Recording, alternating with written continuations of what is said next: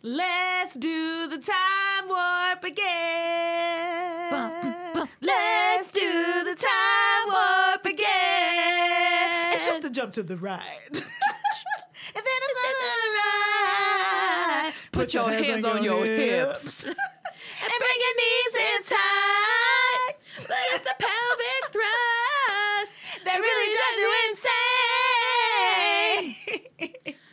Hopefully, we didn't lose you guys. Let's do the time warp again. Welcome back for Blood Sisterz podcast. What the blood? What the blood. This is our Halloween special. We are at episode eight. Ooh. Ah. Episode eight. Oh my goodness. How do we get here? I don't remember. It's all been a blur up until now. That's because we drink a lot. Yeah. Whoa. Uh, again, I am your host, Natasha, joined by my fabulous co host, Christina. What's up, everybody? Christina pew. Now, before you continue, please like, comment, subscribe to our podcast. We are on YouTube, Spotify, Google, Apple Plus. Apple Podcasts, Oh, damn it. I was Apple so close. Plus. I'm going to get it together Podcasts. one day. Apple Plus, Apple Podcast. anywhere you listen to podcasts, we're more than likely on there. Yes. If you look us up, we'll we'll appear. We're in a black and white photo. It says Mm-hmm. Blood Sisterz in white, and you can see us holding a pretend body. Who says it's pretend? Uh, we gotta say it's pretend. Oh yeah, I mean, uh-huh. It's allegedly pretend. Um, so you guys may notice today it's a little different. There's a little void here in our hearts.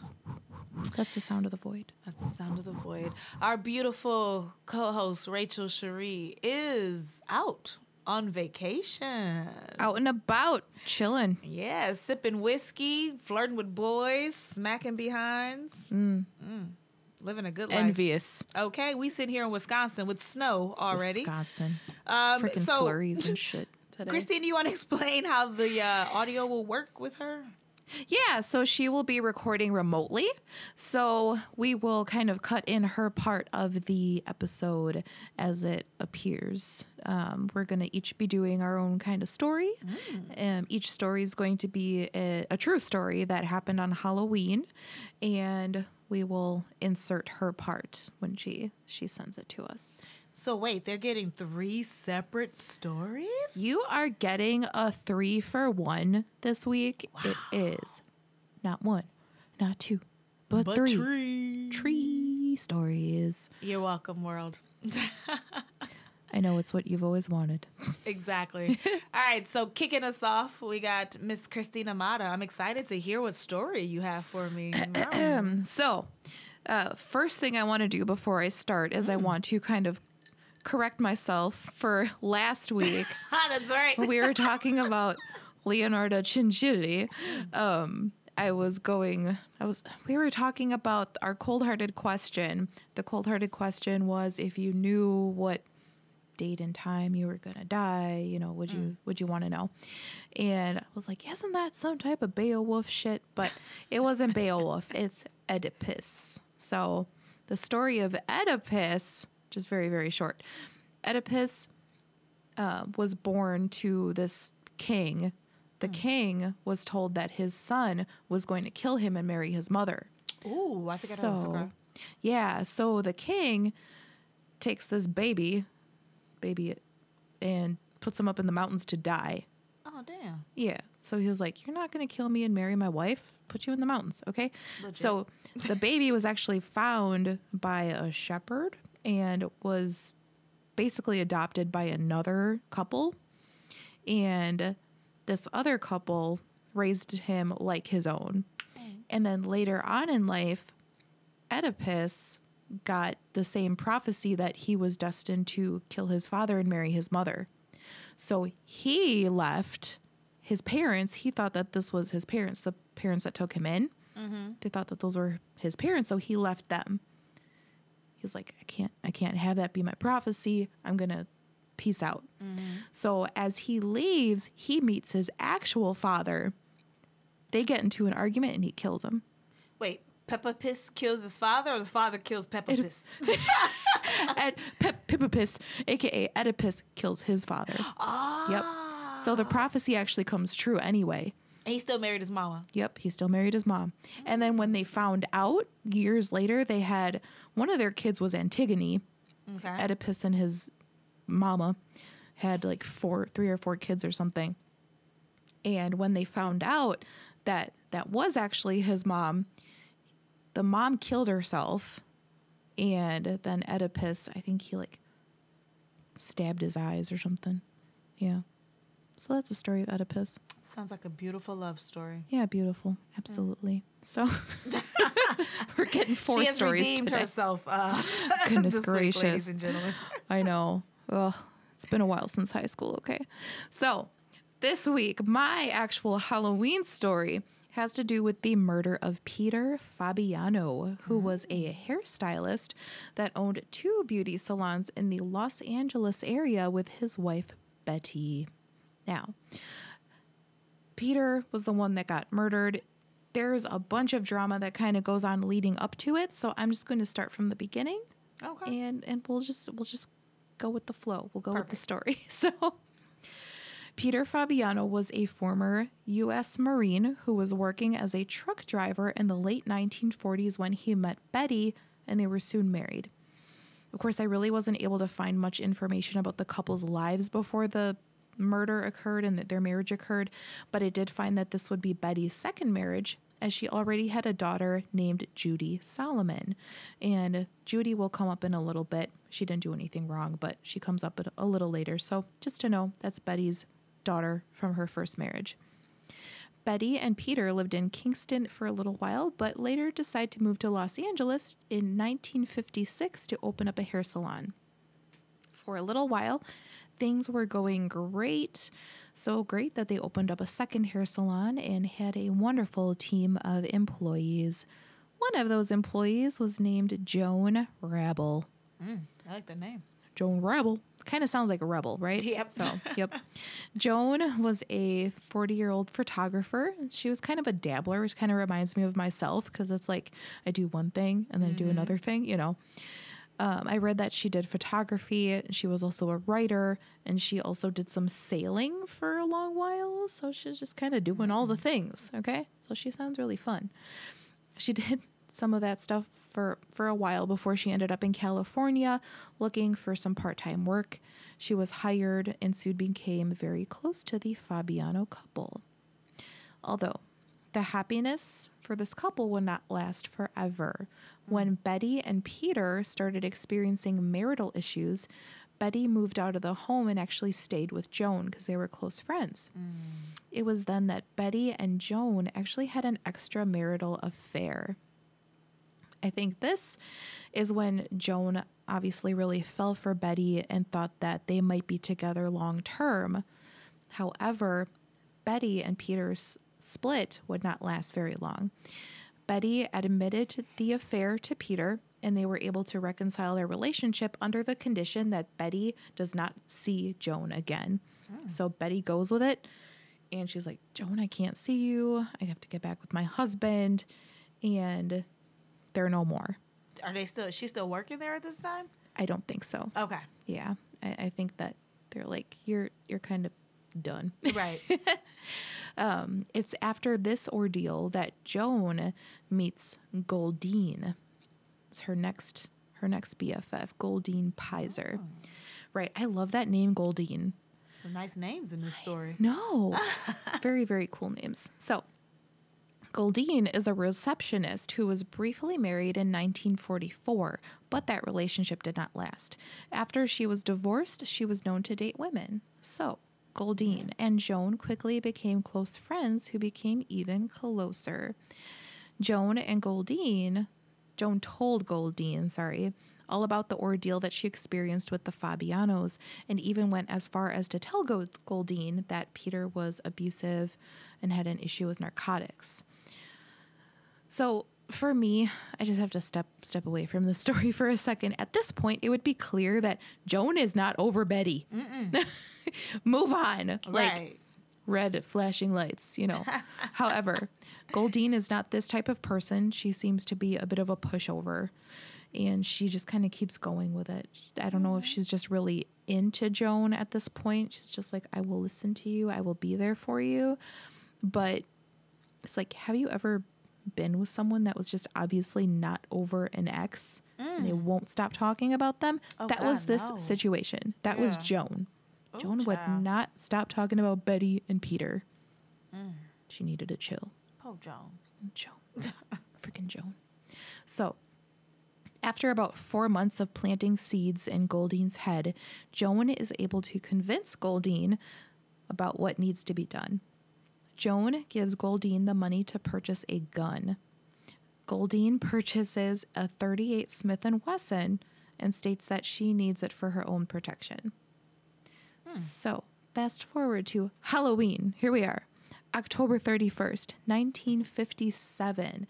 Joan borrows her friend Margaret's car and drives it over to Goldyne's home.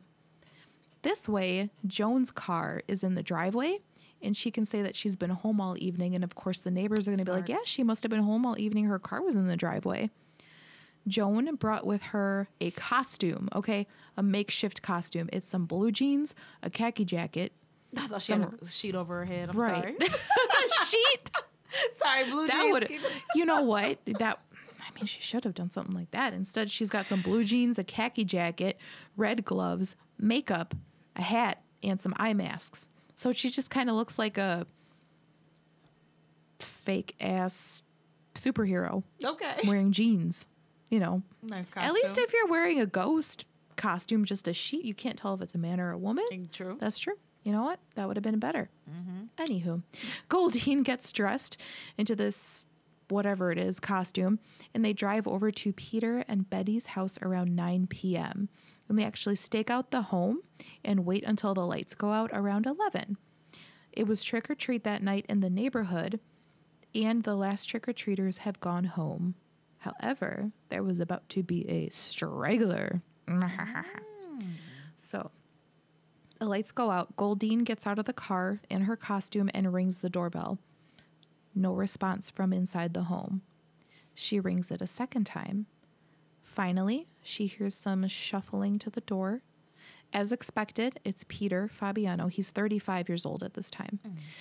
Peter asks, It's a little late for this, isn't it? The masked person looks at Peter with a paper bag in her hand and simply replies, No. Oh, Little does Peter know the bag has the gun inside that Goldyne is holding.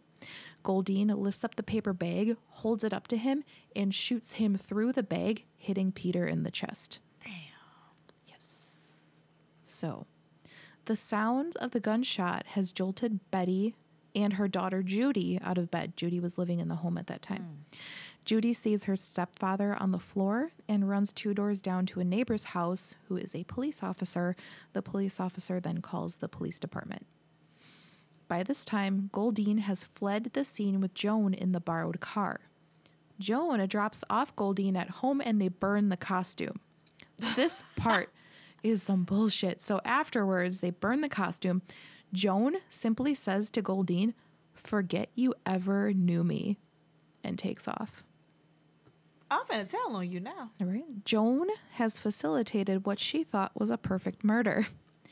She had an alibi and didn't even pull the trigger herself. Although Goldyne was left, left alone, heartbroken, with the murder weapon in her possession. She bought it herself.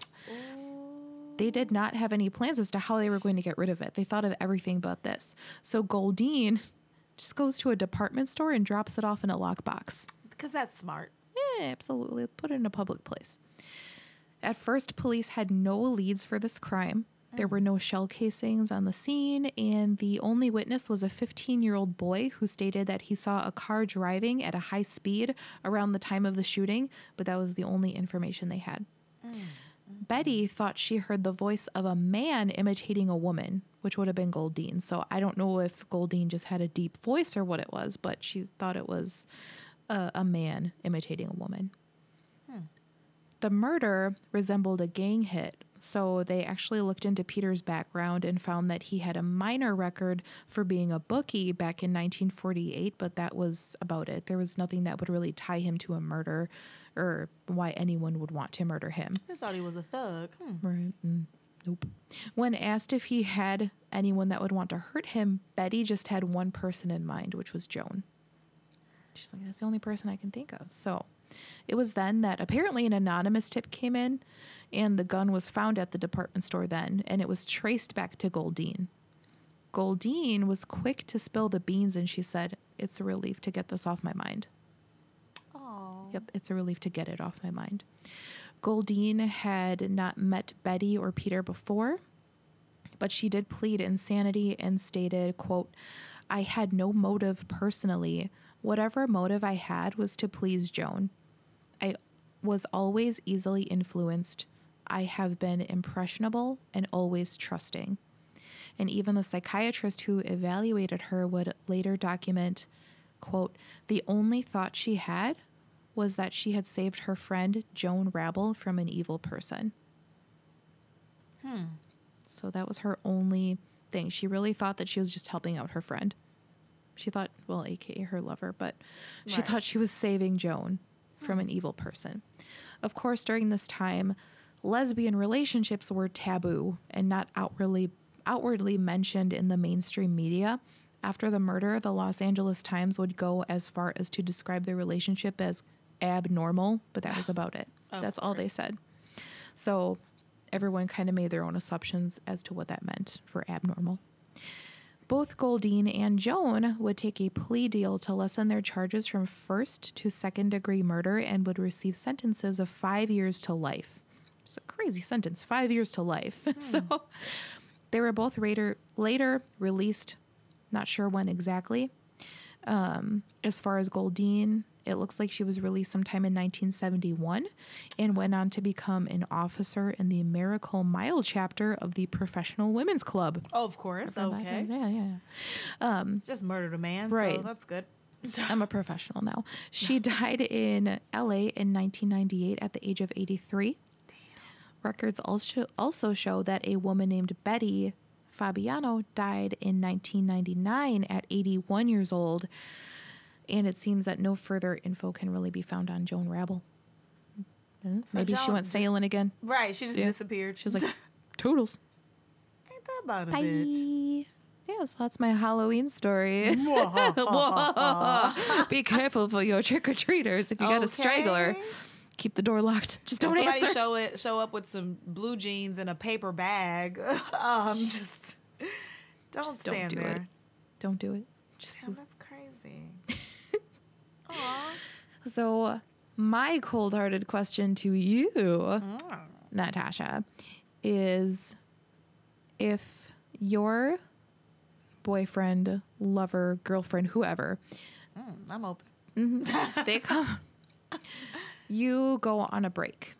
Okay. let's say you're taking a break and then after you guys are reconciling they admit to you while we were on our break i actually you know had relations with someone else Intercourse. Yes, interco- i had intercourse with someone else they said it just like that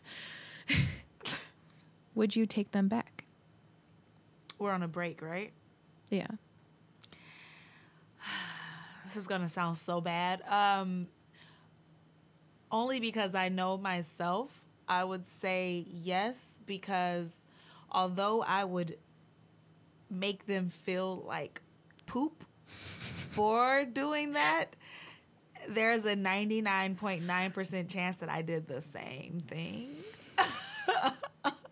so I, I would, depending on how much I wanted to be with them, I would take them back only because they were honest, A, and B, I'm sure I did the same thing. yeah Because if you tell me break, I'm a flight risk. I'm like, okay, cool. I already had the next guy. I was we're on a break. anyway. so yeah yeah, I would. I probably, Okay. I probably would. Would you take them back? Um yeah, I think so. And I know this is going to sound really evil, but if later on down the, the line in the relationship, you can always use it. Yeah, Be that's like, true. Okay, when we were on a break, you cheated on my ass. So you can do this one thing for me. You better wash those I, dishes. You I cheated took your on ass me. back. Yeah, I You would can meet me halfway Right. here. I would definitely make them feel bad, like as bad as that Yeah. sounds. I would definitely use that to my advantage. Like, Would you tell them if you had cheated on them too? no. No. They're- you were dumb enough to be honest with me. I'm not gonna make that mistake. I didn't ask you for your honesty. I appreciate it, but I, I'm not gonna make that mistake. I'm gonna keep my damn mouth shut. I'm shut. an angel. Exactly. I've been sitting in the house crying for three weeks, and you out there being a little whore. How dare, you? Dare you. I thought I knew you. Okay. well, that's a good story. All right, so my story. So this is the This is the story of Johnny Frank Garrett. Okay. Oh. He was born December 24th, uh, day before Christmas, 1963 in Texas. To his mother, Charlotte Joe Cameron. His father was unknown, so I, I didn't find any information, so I just said father unknown All right. Happens to the best of us.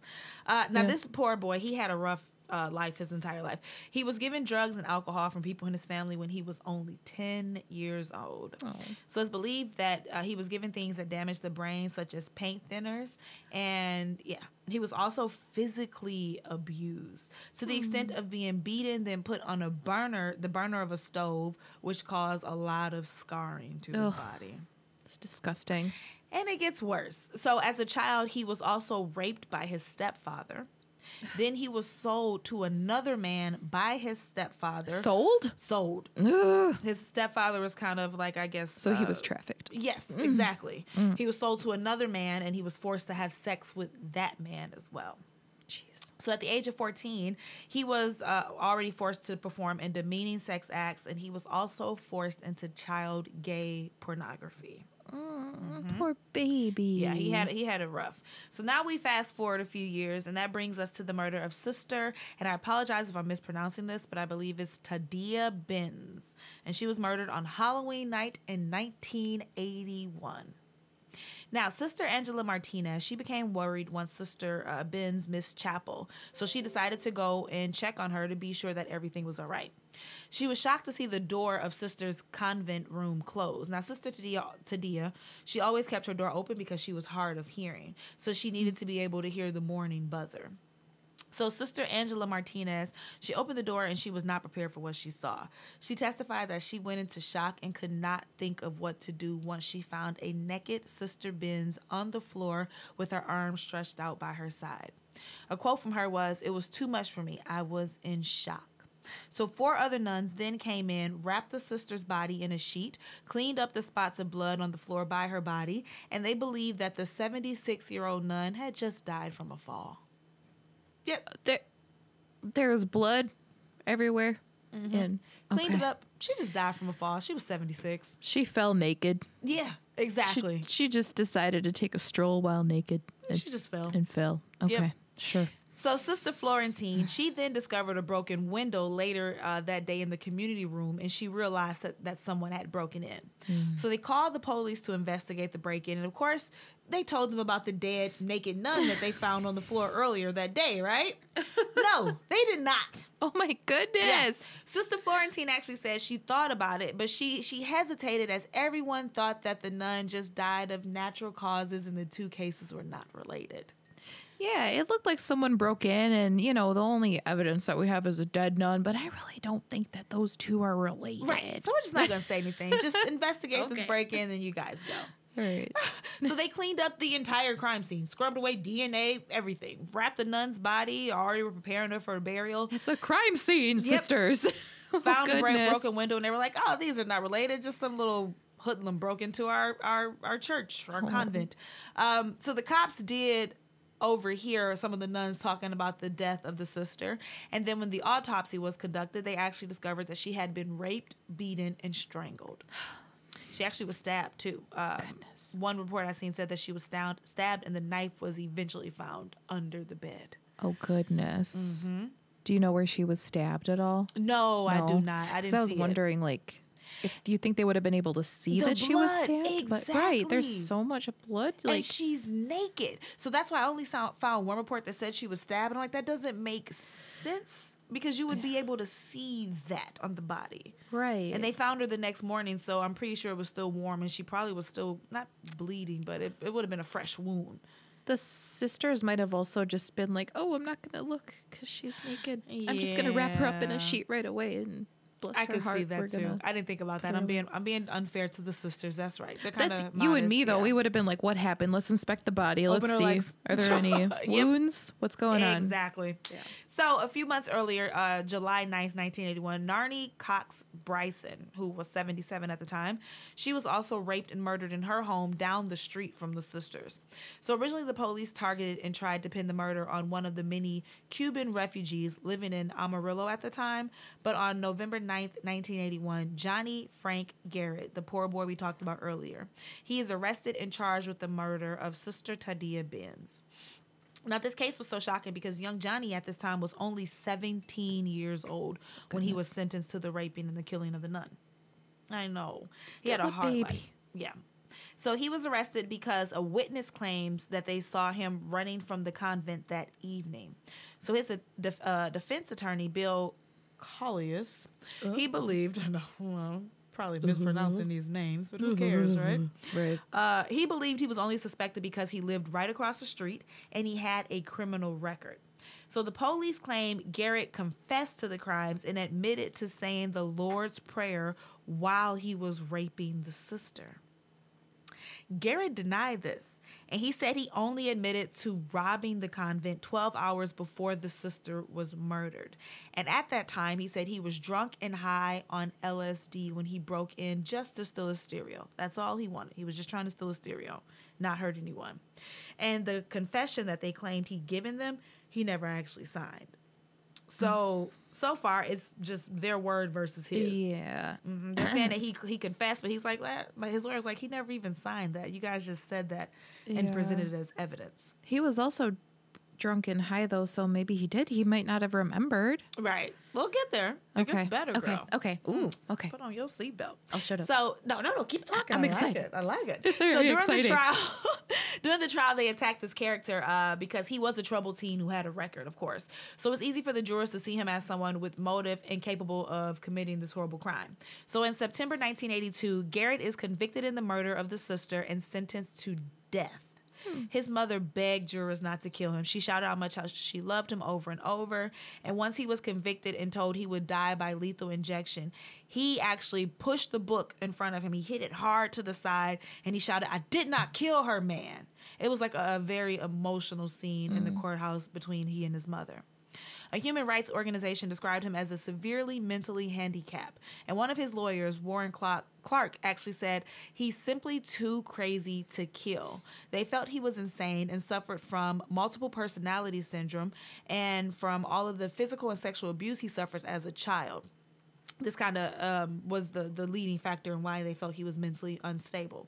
And the Supreme Court ruled at that time that a person who was insane and cannot comprehend the reasons behind execution cannot be put to death. And a mental health expert described him as one of the most um, virulent. I don't know that word. Virulent. How is it spelled? It's V I R U L E N T. Viru- Virulent? Virulent. Yeah, that sounds good. I like that. I, I like learning new words, so you We guys tell us it- how to pronounce it. I should have looked it up before now, but Can I was like, us? let's find out on the air how we pronounce this word, shall we? Um, that uh, histories of abuse and neglect that he has encountered in 28 years of practice. But the prosecutor said that he was not normal. Um, but he also, while he was not normal, he was completely aware of what he did and understood the consequences from that crime. Now, here's some crap for your tushy. Okay, you ready? Oh, okay. Information about Johnny's abusive childhood was not made available to the jury. What? Yep. So they only knew about his criminal history and nothing about his mental state or why his life even turned out the way that it did. Why would they frame it that way? Wouldn't didn't the defense have that information? So for some Wouldn't- reason they were not allowed to present this information to and even if his defense was, we'll get there, his defense was kind of they were state appointed. So they kind of were just like, man, we just kind of doing the bare minimum. We think you kind of did it anyway. Yeah. So You're not doing your job though. Exactly. Um, and it was also later discovered by the police. Um, the, the police at this time they had concluded that it was a Hispanic male who had beat. 10 women in Amarillo in their homes, and black hairs were actually found at both of the scenes where the two women had been murdered. Garrett was white and had brown hair. So Ralph Erdmann, a West Texas main uh, West Texas main forensic person in the 1980s, he ended up pleading no contest to falsifying autopsies and tampering with evidence after serious omissions were found in about 100 of his cases. So many that came, uh, many of those cases actually came with felony convictions. So Erdmann discarded semen samples taken from Sister Benz and testified that he threw the sample, samples out because no one told him to save it. yeah. They didn't tell me to save it, so I just threw them in the trash. Yeah, it's not like that would be important Right. at all. No. And years later, when he was actually asked about the case, he claimed he didn't recall. Sounds like a big dummy. Now, an hour before um, Johnny was supposed to be executed on January 6, 1982, Governor Ann Richards granted a shocking reprieve, and she wanted the board, uh, the board to actually consider commuting his sentence to life in prison. The board went on and voted 17 to 0 for the death sentence again. What? Yep. So even though the Catholic Diocese baby. of Amarillo, uh, they were against the death, as well as the Pope John Paul and the nuns from even the nuns from the Sisters Convent, they were like, "Yo, don't, don't kill Yeah. him. We trying to do appeals for clemency. We don't want him to die." They ruled again. They were like seventeen to zero. No, we want the death penalty. What the heck? So one month later, on February 11th, 1982, with no more appeals, 28-year-old Johnny Garrett is executed by lethal injection for the murder of Sister Tadea Benz. Hmm. The state in Tex- the state of Texas had no problem convicting and killing a mentally disabled juvenile. Garrett was the 44th person put to death in Texas since the Supreme Court allowed the resumption of capital punishment in 1976, and that was at that time that total was the highest of any state. Wow. So Garrett's famous last words were, I'd like to thank my family for loving me and taking care of me. And the rest of the world can kiss my ass. That sounds about right. Exactly. Sounds like he's got it together more than a lot of these people. Yeah. He was Right. saying enough for his last words to be like, I know I didn't do this. Y'all can kiss my ass. can My kiss family, I love ass. y'all, but rest of y'all can kiss my hmm. ass. Love my family, but y'all can kiss my ass. Exactly. And kiss your ass indeed, Darren, because 12 years after he was executed, hmm. Jesse Quackenbush, Quackenbush. Quackenbush, Quack. he went on to free his name, well, he- in an attempt to free his name. He said the old and newly discovered evidence of Johnny Frank Garrett's innocence is so compelling it will cause even the most bloodthirsty proponents of the death penalty to shake their heads in doubt. He went on a hunt, a, a hunt, and he wanted the to reset the DNA evidence that was found that day, and he wanted the actual person who committed these crimes to actually be brought to justice. So the DA for the Potter uh, County District Attorney Rebecca King, King, she claimed that they were not hiding anything, but there were certain procedures of criminal and civil law that have to be met. So she would not release anything from that crime scene until the judge decided to reopen the case. Now, if you don't have anything to hide, why are you not releasing this information? Right. If you don't have anything to worry about, just release your shit. Exactly. It's not that hard. Now it gets crazier, y'all. Ready for this? Oh, Starting to wrap shit. up. Okay. Now, remember we talked about 77, 77 year old Narnie Bryson, right? The one who was killed down the road from the sister? Yeah. Just a few months before. Yeah. So the DA at the time thought that the women were killed by the same person because the murder was so identical. Narnie was beaten, raped, and strangled with a telephone cord. She also suffered several bones, uh, broken bones during the attack. Leoncio Perez Ru- Ruda, Oh. I know, yeah. Don't check my names, guys. Um, he was in jail uh, after, in March 2004, authorities matched his DNA with semen samples collected from Narni's murder. He was a Cuban refugee and fit the description that the cops said all this time. I even wrote a note as I was listening to you talking. I said, "Blame refugees?" Question mark exclamation point. Because when I first was reading this case, I was like, that seems kind of racist. They just Exactly. But they were right this time. Oh shit. Yep. so this is one of those things where even though they were, it, it was kind of racially motivated. Yeah. They were right. Oh it was my a Cuban refugee all this time, and the hair that they found at the scene actually went with that. But Mm. they were like, no, we're gonna pin it on this 19, 17 year old white guy. It's so unfortunate though that he had broken in around that same time too. So it just kind of tied him in and Yeah, just to steal a stereo. yeah, and it just kind of sucked him into the whole thing and the timing was really, really bad. Yeah. really bad for him. Poor guy. So on January 3rd, 2005, uh, the Cuban refugee guy we talked about, he pled guilty to the rape and murder of Narnie Bryson. He went on to admit to Quackenbush in an interview that he raped and killed a nun on Halloween night as well. Quack. So Jesse Quack. Quack, and Bush uh, went on to create a film called The Last Word to clear to clear Johnny's name and exonerate him. He states this kid got dealt a crummy hand, and his lawyers were mostly uninspired, incompetent, or simply did not care. Yeah. Absolutely. Obviously. Right. Oh they didn't even goodness. present any of this child's prior trauma to the jurors. I feel like you and I should just be lawyers. We should be. Be much better than or at least these get fools. paid. Yeah, like get paid like get paid. lawyers to do our podcast.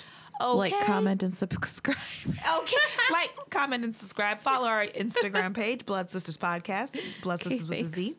Okay. Um, another quote that I like from Quackenbush was I would not hesitate to estimate that there are probably dozens of cases out there where bodies need to be dug up. But who's going to do it?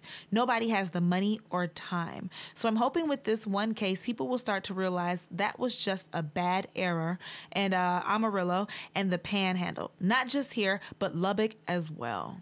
Mm. So here's this lawyer admitting, like Texas, we fail a lot of people. We have just been executing people left and right and forcing these guilty verdicts with bad evidence. and for what? Just so that you can close a case and say that you closed it? Exactly. That's bullshit. Now, the hair and semen samples collected didn't matter because the experts testified that the samples could not have been exclusively linked to Garrett. That's just another little fun fact. Link this. Right. Now, Garrett's sister, Janet Dobson, who was 12 at the time of his arrest, she said her brother didn't finish high school and had a history of petty crimes. She also described him as a little slow and a follower. The most important thing that they wanted this film to show was that her brother was innocent. The family still lives in Amarillo, so they feel that the film di- did bring them closer to closure. His sister says she isn't bitter anymore, but she and her mother both cannot forgive those who killed Garrett until there is an official apology. Is there any apology? There has not been. Fuck them. Exactly. and so a quote from her is if you're going to sentence somebody to death, you need to make sure they're guilty of that crime.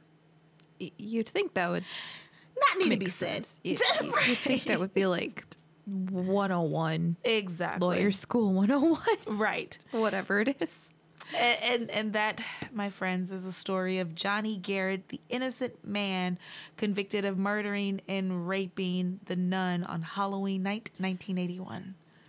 rest in peace baby johnny Yeah, baby Johnny. He just his entire life was just bad from start to finish. This poor baby did not have a chance. dealt a shitty fucking hand Absolutely. Ugh. Now, my cold hearted question this week for you, Miss Mata. Um, inside jokes. if someone very close to you, I don't want to give a name or anything, but someone who really means a lot to you in life, if they were wrongfully convicted of murder and executed, if the opportunity presented itself where you could seek revenge on the people responsible for lying and getting them convicted and ultimately murdered, would you do so? Yeah. i think i might Wow. i think i might because you know what one person got wrongfully convicted let's see if i get rightfully convicted let's see how the system handles it I like Fuck that. 'em.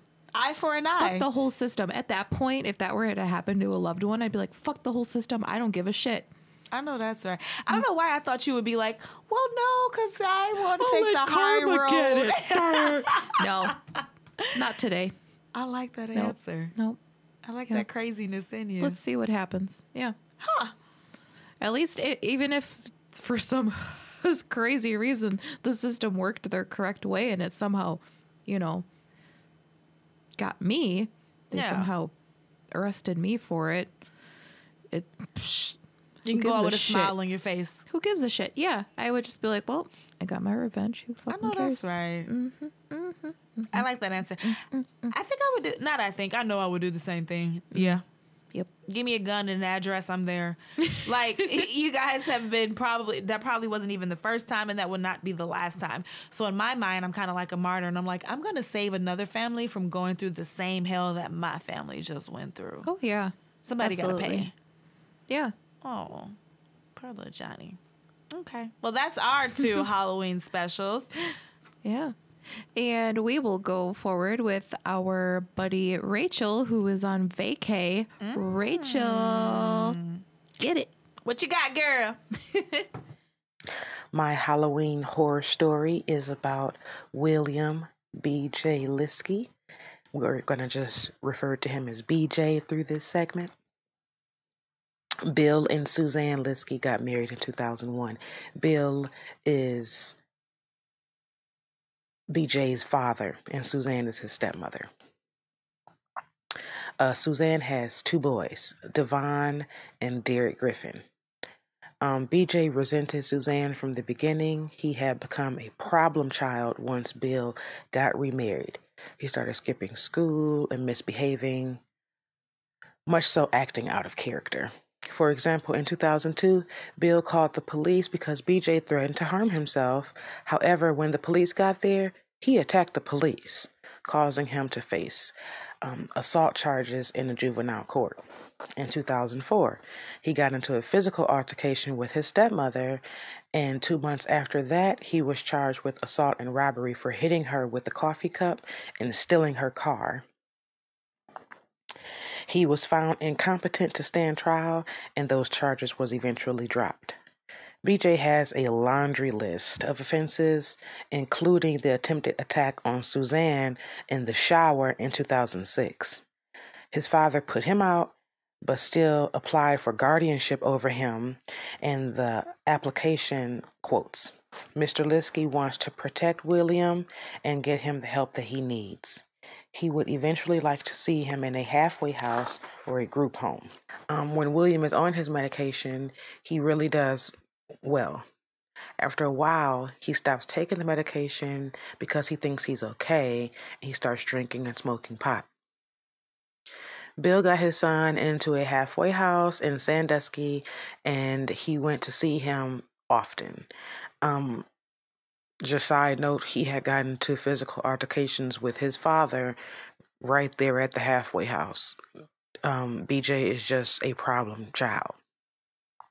Um, anyway, one week Bill took a vacation, some vacation time, and he decided to go to the family cabin in Carroll County, that's in Ohio. Um, and this cabin they use uh, strictly for hunting. Um, they went there to um, hunt deer, um, and he actually picked up his son um, to go with him. So it was just them two at the cabin. Uh, they returned home in Ottawa County October 30th, but Bill didn't take his son home. They actually had a little gathering in the yard with some neighbors and some friends. Uh, Bill had too much to drink, so he didn't take BJ home. Um, in Sandusky, he actually um, had him just stay the night. Um, they made him a a pallet out on the couch, and he stayed the night there. Now, normally he wouldn't stay the night because of his violent outbursts. Um, and he he and Suzanne don't get along. He and his stepbrother Devon also don't get along. Uh, no, not Devon. Derek. He and Derek don't get along. This weekend, Devon was at uh, his step his father's house. He was spending time over at his father's house, and that Sunday, October 31st, Halloween, he uh, came home to change his shirt so he can go sing in the choir. Gunshots were heard that morning by Michelle, a neighbor that was also at the party. She heard those gunshots at about 6:30 in the morning. Um, Devon comes home at about 9:30 in the morning to change his shirt. He was only there about 5 minutes, so he didn't encounter anybody but BJ. And he said BJ was upbeat and happier. And he asked him where he was going and how long he was going to be gone. And Devon thought it was strange because he says BJ is normally gloomy, slow, and darkish. So it was just a little strange for BJ to, you know, be talking to Devon about where he's going and his whereabouts. He just thought it was strange. Devon only spent about an hour and a half at church, and when he came home, he went right to his game, right to his PlayStation or whatever he was playing. And he didn't realize that the house was a little too quiet until about 1.30. So he was on that game for a little while playing and the house was a little too quiet for him. So he headed straight for his mother's room. And he noticed that the covers was covering um was over her face. Over her and Bill's faces. So he's talking, you know, he goes in the room and he's talking probably like, "Hey mom, like are you awake? Are you getting up anytime soon?" He's probably just being casual. And when he gets over to her bed and he pulls the covers off of her face, he sees a bunch of blood. He sees she's laying in blood. And at first he thought it was a Halloween prank. But it was too much blood and it was way too gory. And he realized it was not a Halloween prank. So he leaves the house, runs out of the house, and he calls his aunt, Aunt Lori Morse. She came by the house and she um, he told her what happened. She's consoling him, and then she called the police. When the police got there, they discovered the gruesome scene that BJ created. Bill was shot in the head five times, shot in the head and his face. Super close range, one to two feet.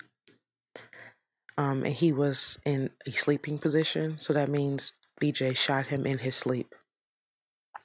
The gunshots clearly woke up Suzanne, and she was shot three times in her head, but the way she, the way her body was, uh, she was like sprawled, so she wasn't s- sleeping. She gunshots woke her up, and he shot her back down.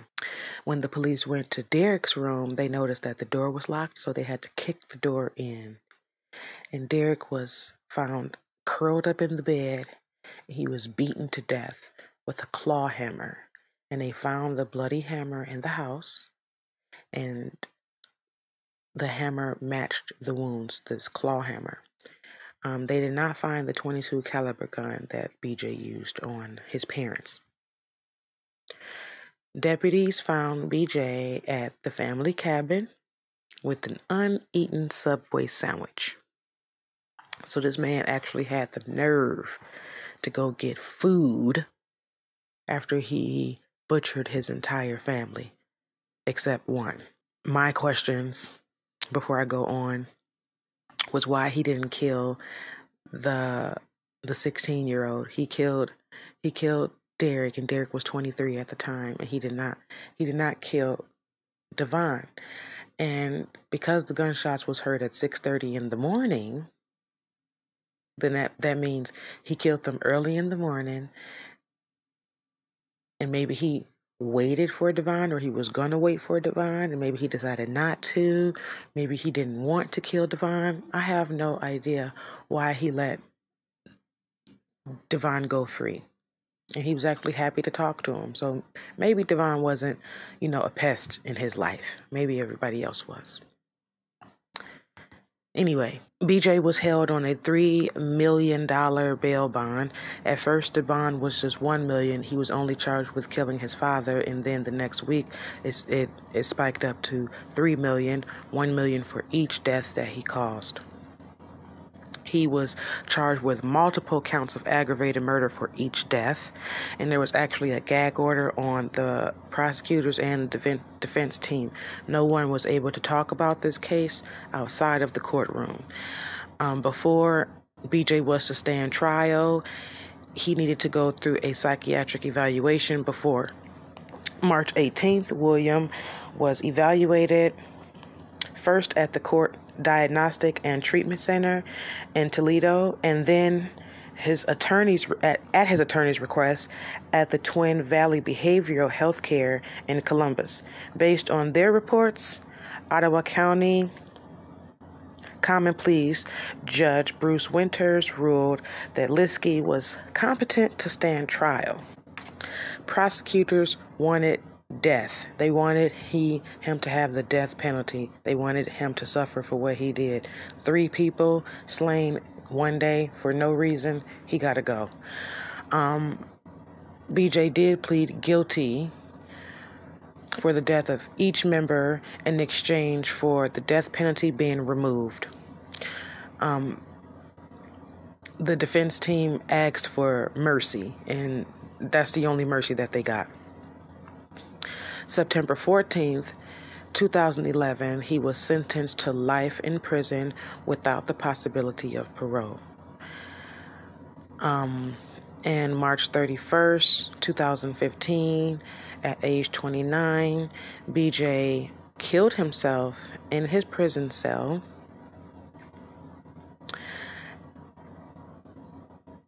And that's it for that story. Um, my thoughts on uh, Mr. William B.J. Liske. I just do not understand why he decided to kill his family the way he did and when he did.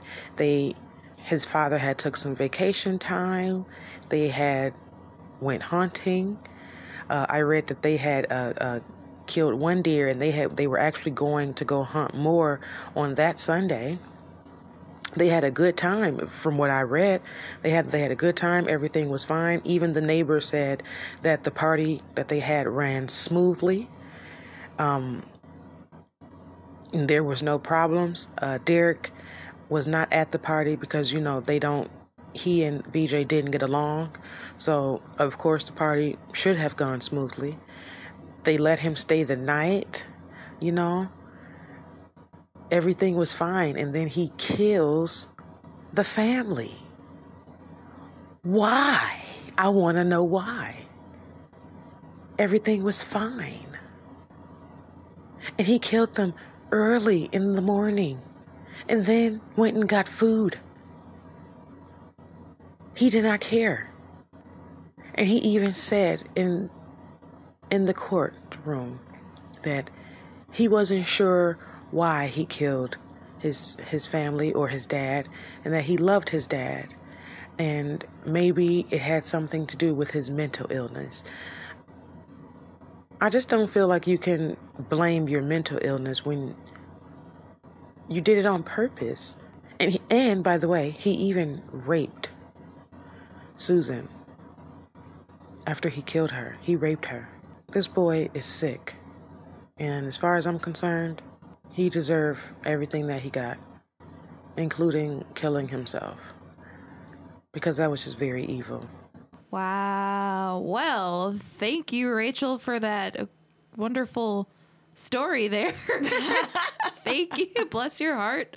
Hope you're having fun uh, on your vacay. We miss you. Yeah, we miss you long time.